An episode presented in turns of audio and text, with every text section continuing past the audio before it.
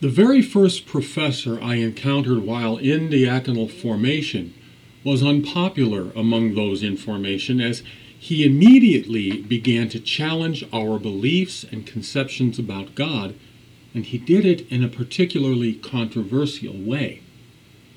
I think the shock of it was that we were not expecting this kind of method of imparting the faith. It was foreign to many. It seemed contradictory and confusing. I was in the minority because, well, I liked this guy. He challenged me to go beyond the boundaries of my own preconceptions about God. We all have our ideas about how God should act, and in this gospel, frankly, he doesn't fit those expectations. And so we are asked to look at our God and our relationship with Him in ways perhaps we haven't before. All of the readings today deal with God's love and acceptance and offer of salvation to all peoples. And so I am at a loss to be able to explain Jesus' immediate behavior toward this woman. In my study and preparation for this homily, I came across a number of explanations that I found to be interesting, but also inadequate. Oddly, the one person in this story who isn't taken back by the encounter is the woman. She might be humiliated, embarrassed, maybe even shamed. I, I don't know. But she doesn't seem to be fazed by the encounter. She continues through the banter and the insults to assert that Jesus is Lord and that he can heal her child. This is her faith. Even though I am small, even though I am not of the right people, place, or religion, you will have mercy on me. I am everything that you are not, and I expect you will meet my need. And because of this great faith, Jesus does what he said he would not do. In effect, Jesus changes his mind. And that, my friends, is why I realized that the real source of my uneasiness with this gospel, Jesus behaves differently in both his treatment of another person and in that he relents. We tend to look at God as rigid, unflexible, immutable. We know that God is all loving and all merciful, but frankly, we are more comfortable with an all knowing, all powerful God. We are more at ease with being formal and rigid before God than we are at just being in His presence. I realized that this has great implications for our prayer and for our own interior life, and therefore our relationship with God. And here is the shakeup. Do you think that Jesus can still change his mind, as he did with that Canaanite woman? We can be assured that Jesus will always do the will of the Father, but we can observe in Scripture that his will is not always accomplished in a straight line, but follows bends and curves. He has different ways of achieving his will. And so, can we influence Jesus as she did?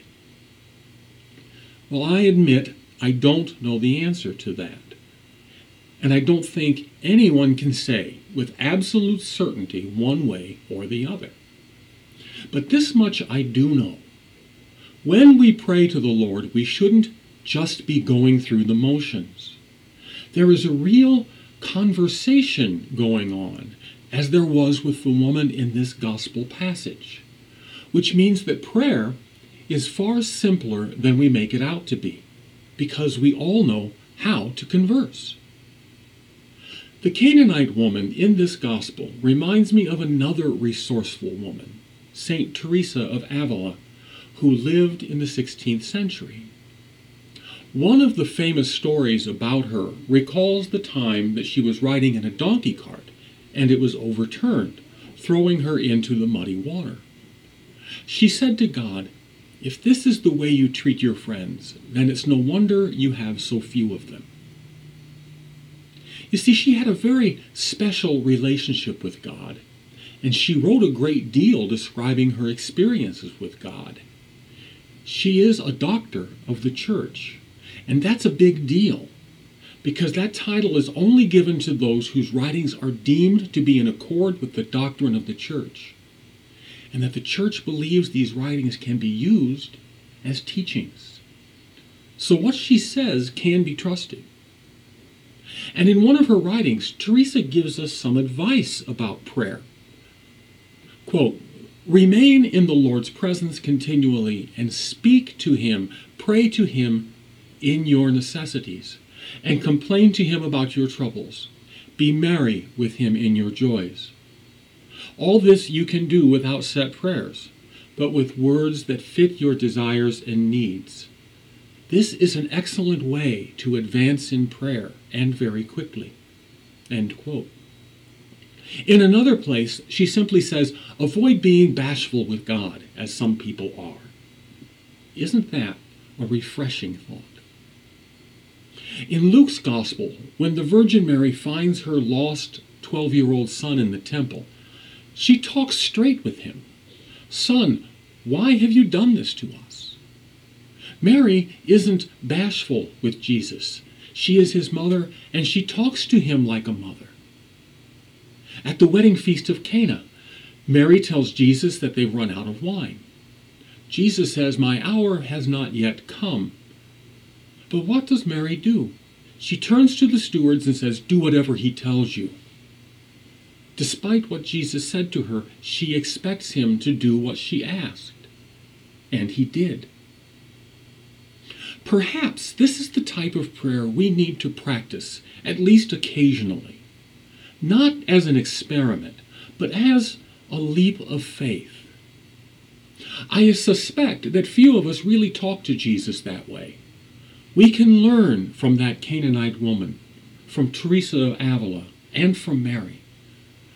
We might discover how close Jesus really is to us and how close we are to Him we might discover how easy it is to pray. I suggest that you and I, sometime today, talk straight to Jesus about whatever we wish. I think we'll enjoy it. St. Teresa was right. This is an excellent way to advance in prayer, and very quickly. Until we meet again, peace be with you.